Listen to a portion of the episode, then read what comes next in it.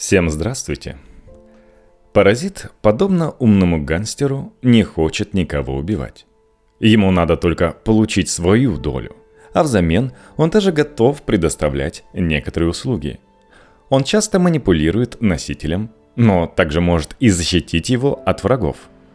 Почему паразиты не абсолютное зло, а отдельный мир и необходимая часть природы, которую стоит оберегать, электронному журналу «Нож» объяснила Мария Орлова, кандидат биологических наук, старший научный сотрудник Тюменского государственного университета. Какие паразиты могут быть во мне прямо сейчас? И какие точно есть? Вы, скорее всего, принадлежите к тем двум с половиной миллиардам людей, у которых паразитов в узком смысле червей нет – они есть у остальных 4,5 миллиардов, проживающих прежде всего в тропических странах. Но то, что у многих людей нет паразитов, становится проблемой. Первым эту идею высказал эпидемиолог Дэвид Страчан. Согласно его гигиенической гипотезе, иммунная система, которая не взаимодействует с паразитами, не формируется должным образом. В итоге у человека возрастает количество аутоиммунных патологий – заболеваний, при которых эта система начинает реагировать на ткани собственного организма как на чужеродные объекты. Замечено, что те народы, для которых кишечные паразиты – это нормальное явление, практически не страдают болезнью Крона. Это аутоиммунная патология. Пока причинно-следственная связь не доказана, но этот вопрос изучается. А разве в моей коже лица нет клещей? Есть так называемые угревые клещи. Они присутствуют на коже любого человека. Но чаще всего внешне они себя никак не проявляют, да и вреда не наносят. Разумеется, если у этих клещей не получается выстроить нормальные отношения с иммунитетом, внешне они проявляют себя через прыщи. Но это происходит довольно редко. Вопрос именно в том, как провести грань между паразитом, симбиозом, мутуализмом и другими видами взаимоотношений. Симбионт – это сожитель, то есть паразит, строго говоря, тоже симбионт. Мутуалист – это взаимовыгодный сожитель, но когда сожитель не просто живет рядом, а и вредить начинает. К сожалению, до сих пор это не всегда ясно. Вообще непонятно, что считать вредом и как его оценивать. То, что внешне кажется нам негативным влиянием, вполне может внезапно оказаться позитивным. Поэтому ученые, когда описывают паразитов, особенно микроорганизменного уровня, чаще используют термин «условно-патогенные». Это организмы, которые могут наносить вред, но пока этим не занимаются. А есть паразиты, которые воспринимаются как чистое зло. Внешне все может выглядеть именно так, для конкретной особи. Например, лежит мертвый заяц, разворачиваешь ухо, а там, как бусины, висят напившиеся клещи.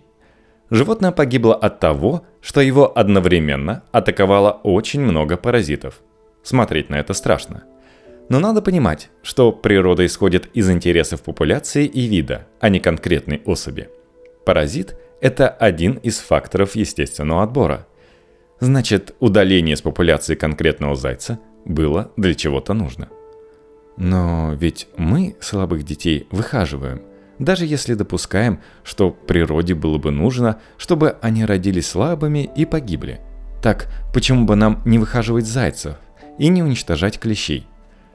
Паразит не ориентирован на смерть хозяина. Она ему невыгодна. Смерть от паразита происходит в частных случаях. Безусловно, зайчика жалко. Но если его атаковало столько клещей, значит у него были проблемы с иммунной системой. А если так, то он погиб бы и без клещей. Задача паразита не убить хозяина, а приспособиться к нему. Это одно из базовых отличий паразита от хищника и один из перспективных путей для паразита превратиться в мутуалиста, то есть перейти к взаимовыгодному сотрудничеству со своим хозяином. Как я уже говорил, симбионт – это просто сожитель. Мутуалист – это тот, с кем можно жить и жить хорошо. Эту схему успешно реализовали некоторые бактерии, кишечные, например. Значительная их часть начинала как паразиты. Но к бактериям все уже привыкли. Есть более занимательные случаи. Как-то в Южной Америке проводили исследование, в ходе которого выяснилось, что женщины, зараженные круглыми червями-аскаридами, в среднем имеют на два ребенка больше. Почему? Строго говоря, плод тоже паразит. Он наполовину чужеродный. Половина его ДНК не родная, и иммунитет, по логике, должен от него избавиться. Разумеется, внутри материнского организма есть механизмы, которые это предотвращают – но иногда выкидыш все же происходит. Когда же в организме матери присутствуют аскариды, иммунитет в первую очередь занимается ими и не атакует плод. Гельминты ведь тоже чужеродные. Соответственно, выкидышей меньше. Вообще, паразиту выгодно, чтобы хозяин размножался, потому что так он может заразить и потомство – надо сказать, что в последнее время все чаще появляются новости об успехах гельминотерапии при лечении аутоиммунных патологий. Пока этот метод на полулегальном уровне, но все же. Хотя у паразитотерапии глубокие корни, пытаться лечиться, заражая себя паразитами, люди начали достаточно давно. Например, в 19 веке подобным образом боролись с сифилисом. Возбудитель сифилиса – бактерия трепанема – погибает при 40 градусах, а температура под 40 подскакивает, когда человек болеет малярией. Благодаря Колумбу, который привез из Америки кору хинного дерева, малярийную лихорадку уже умели держать под контролем. Поэтому, чтобы избавить человека от сифилиса, его заражали малярией. Он должен был провести некоторое время в лихорадке, чтобы погибли трепанемы. Затем температуру сбивали хинином. Способ варварский, конечно, каждый третий больной погибал. Но смерть от сифилиса была еще страшнее. Один из самых распиаренных паразитов – токсоплазма, которая может вызвать у нас любовь к кошкам. Почему? Как это работает? Токсоплазма – это вообще нечто потрясающее. Паразитирует практически на любом млекопитающем. Не делает исключения ни для кого.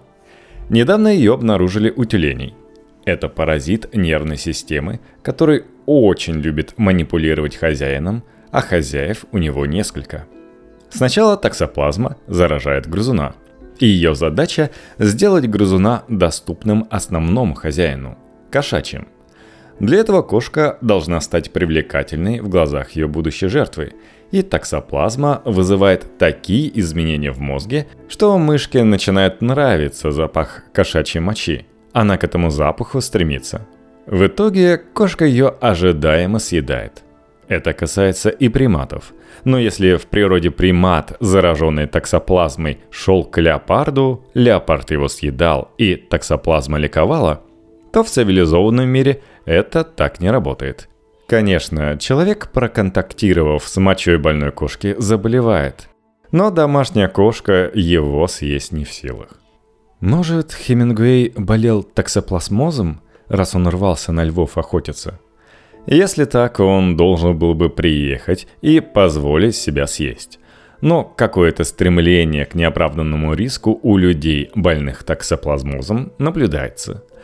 В старой литературе можно встретить советы патологоанатомов, они просят студентов брать у погибших в автокатастрофе, особенно у разбившихся на мотоцикле, анализ на токсоплазмоз. И почти всегда токсоплазму в крови находят. Почему так? Вопрос долгое время оставался открытым. Сегодня известно, что токсоплазма, долгое время находящаяся в организме, провоцирует такие болезни, как шизофрения и биполярное расстройство, после которых вы идете и покупаете себе мотоцикл. Шучу. Также есть данные, что мужчины, зараженные токсоплазмозом, становятся более агрессивными, а женщины – более покладистыми и спокойными. И это рядовой анализ. Каждый может провериться на токсоплазмоз. Да, более того, для беременных он обязателен, потому что паразит, проникая в нервную трубку плода, вызывает серьезные нарушения. Беременность замирает, плод погибает.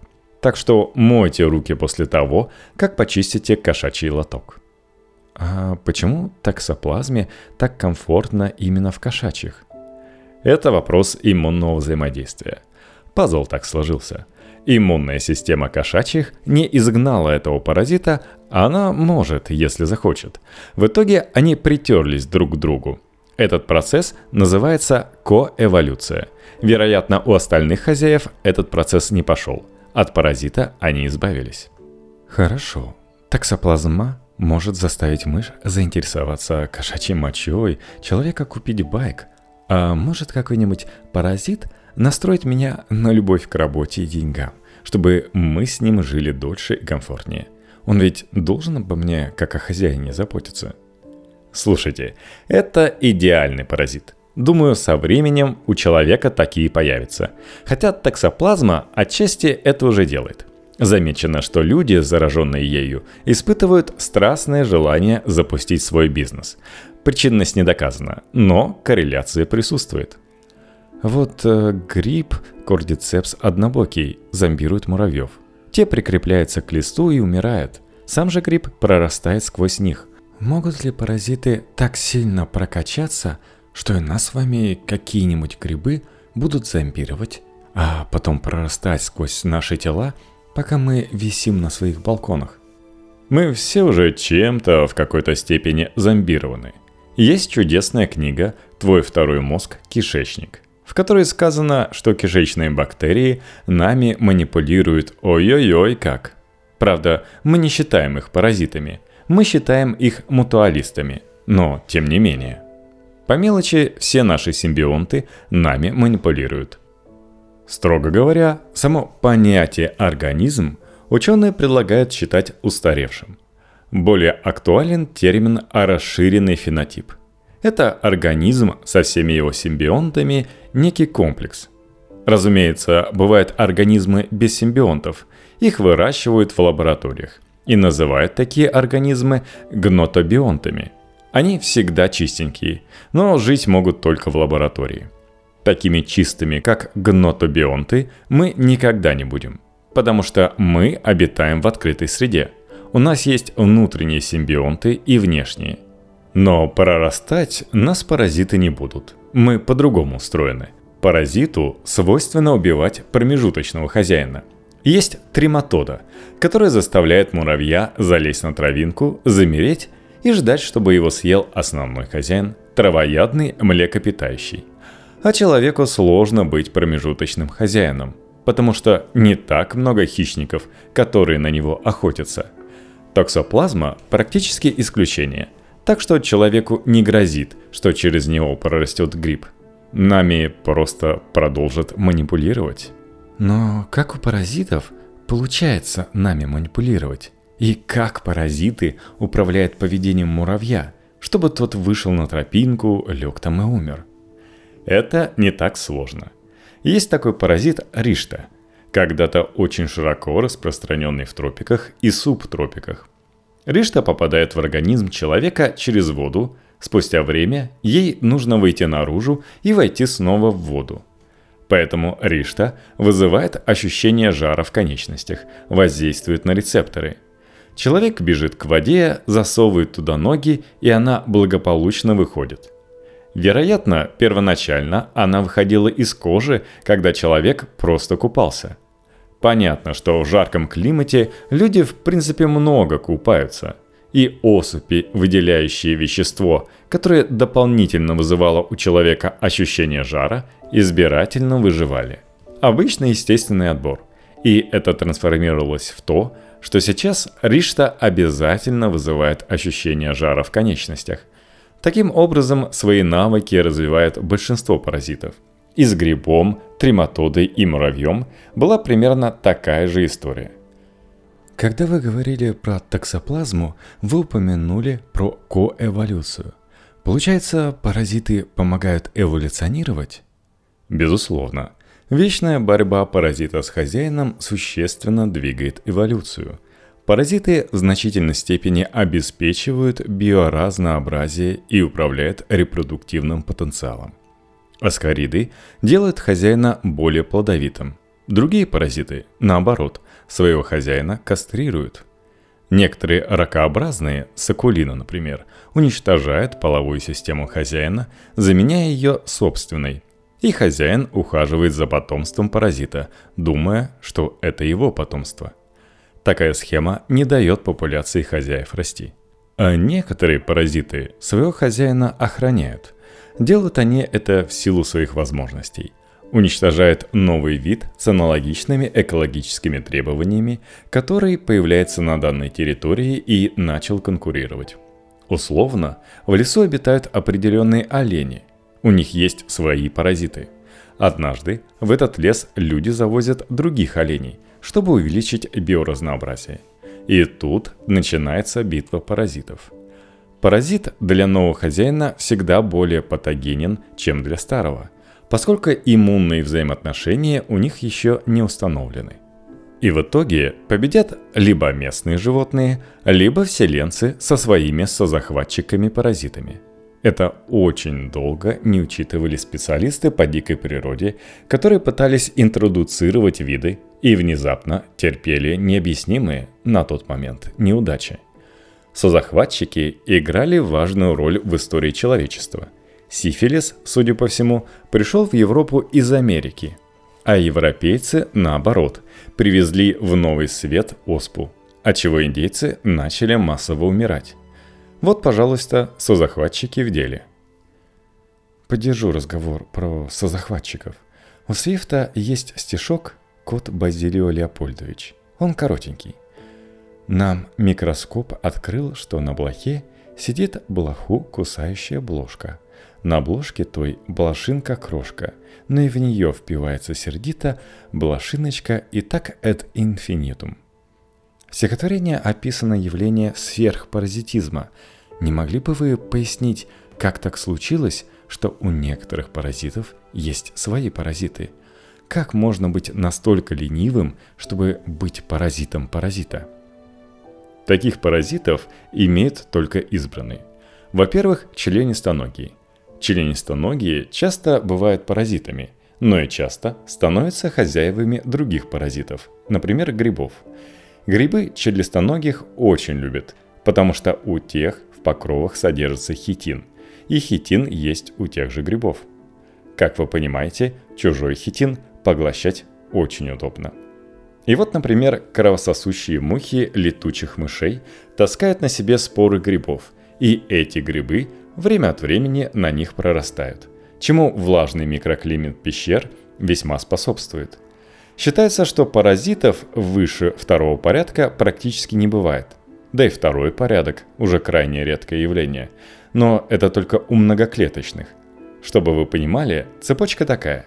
Хозяин, паразит, гиперпаразит первого порядка. И если на нем еще и паразит, то гиперпаразит второго порядка. А вот у вирусов все иначе. Вирусы, в принципе, полностью паразитическая группа. У них своего метаболизма нет. Весь хозяйский. Поэтому у них вполне возможен гиперпаразитизм и второго, и даже третьего порядка. Например, акантомеба, амеба, которая иногда заводится в жидкости для контактных линз, паразитирует на людях, на ней вирус первого порядка, на нем вирус второго порядка, а на нем паразитическая субстанция, мобильные генетические элементы. В общем, да, все как в стишке Свифта. Если я пренебрегу тестами и решу родить ребенка, когда во мне есть паразиты, я их тоже передам? Если да, то есть ли вероятность, что этих паразитов мне передала моя прабабка? Это так и происходит. Причем успешно. Вообще, для высших позвоночных есть закономерность. Чем выше уровень половых гормонов, тем ниже иммунный статус – а во время беременности уровень этих гормонов возрастает. Поэтому беременную самку часто атакуют внешние паразиты – клещи, вши, блохи. При этом к некоторым паразитам она, наоборот, становится резистентной. Кстати, по этой же причине доминантные самцы тоже зачастую более блохасты, чем обычные. Высокий уровень тестостерона подавляет иммунитет. Но вернемся к самкам – когда самка беременна, ее жизненный цикл и жизненный цикл паразита часто синхронизируются, и в итоге паразит тоже беременеет. Так он захватывает новую территорию, появляется детеныш, и для него уже готовы новые паразиты. Так что беременные лактирующие самки и новорожденные – это у многих видов категории высоко зараженные. И иногда можно наблюдать то, что ученые называют половой сегрегацией. Самцы в этот период держатся отдельно, чтобы самим не заразиться. По крайней мере, есть такая версия. В реальности мы видим, например, у летучих мышей, что в это время самки формируют так называемую выводковую колонию. И вот они там сидят, клещами и блохами покрытые, а чистенькие самцы на них только смотрят, издалека – еще и с паразитами синхрон. Я только про синхронизацию месячных слышала.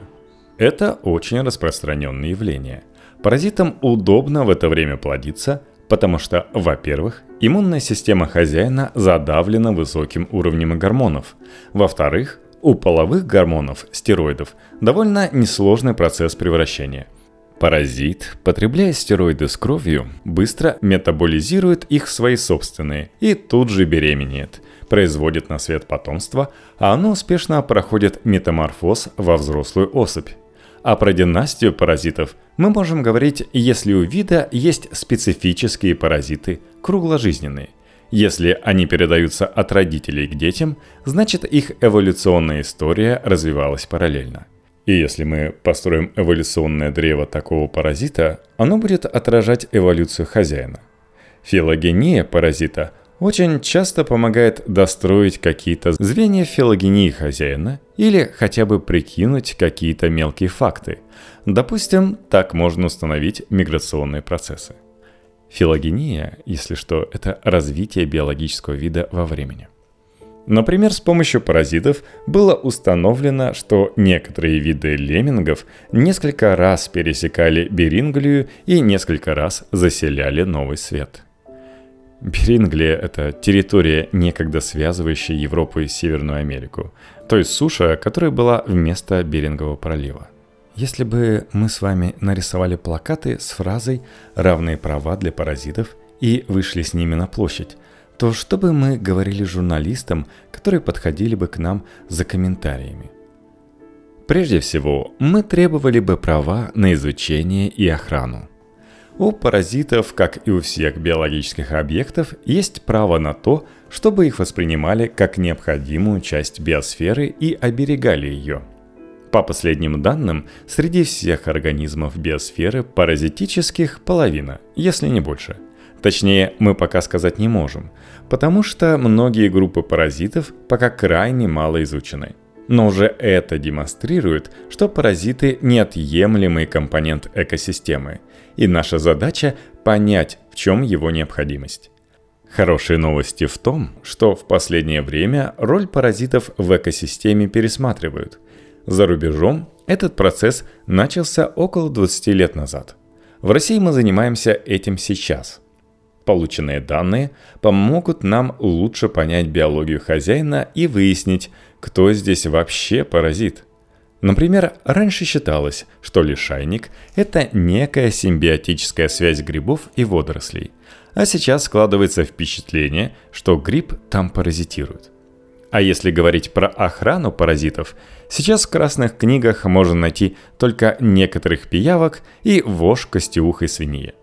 Последняя оказалась там потому, что сама свинья была вымирающим видом, и в итоге ее специфическую вошь туда тоже занесли. Но хорошо, что это сделали. Если вид хозяин имеет низкую численность, то его специфического паразита, для которого он является единственным хозяином, автоматически надо заносить в охраняемый список. А иногда его надо заносить и раньше, потому что велика вероятность, что он уже вымер – Дело в том, что для поддержания численности паразита нужна некая минимальная численность хозяев. И когда она падает ниже этого предела, все, паразит вымирает. А почему? Вот у нас две свиньи. У каждой несколько паразитов. Пусть себе размножается на здоровье. Паразитам тоже нужно генетическое разнообразие. Если мы еще можем поддержать это генетическое разнообразие в популяции хозяина, то у паразитов просто не сумеем. А может случиться, что эти паразиты хозяевам необходимы. У ученых есть такое правило. Чем больше видов в сообществе, тем оно устойчивее. И мы никогда не думали о том, распространяется ли это правило на паразитов. оно распространяется. Чем больше паразитов в сообществе, тем оно устойчивее. Ну и, может, под конец расскажете о своем любимом паразите? Я люблю клещей рода спинтурникс. Они обитают на крыльях летучих мышей и невероятно красивы. У них черепичная кутикула, на ней щитки различной формы. Совершенные инопланетные создания. Смотришь на них и получаешь эстетическое удовольствие. А если говорить про свойства, то больше всего мне интересны ринонисиды. Это клещи, которые живут у птиц в легких. Дело в том, что это эктопаразиты, то есть внешние паразиты, которые перешли к эндопаразитизму. А для этого надо было исхитриться. В этом смысле они безусловные молодцы. Вообще, паразитических членостоногих, особенно клещей, надо рассматривать как некую параллельную нам и примерно такую же разумную форму жизни. Она другая, но не менее разумная, чем мы – Просто разумно по-своему. Мы приспособились жить за полярным кругом, а клещи в легочных мешках, желудке и еще тысячи мест с агрессивной средой –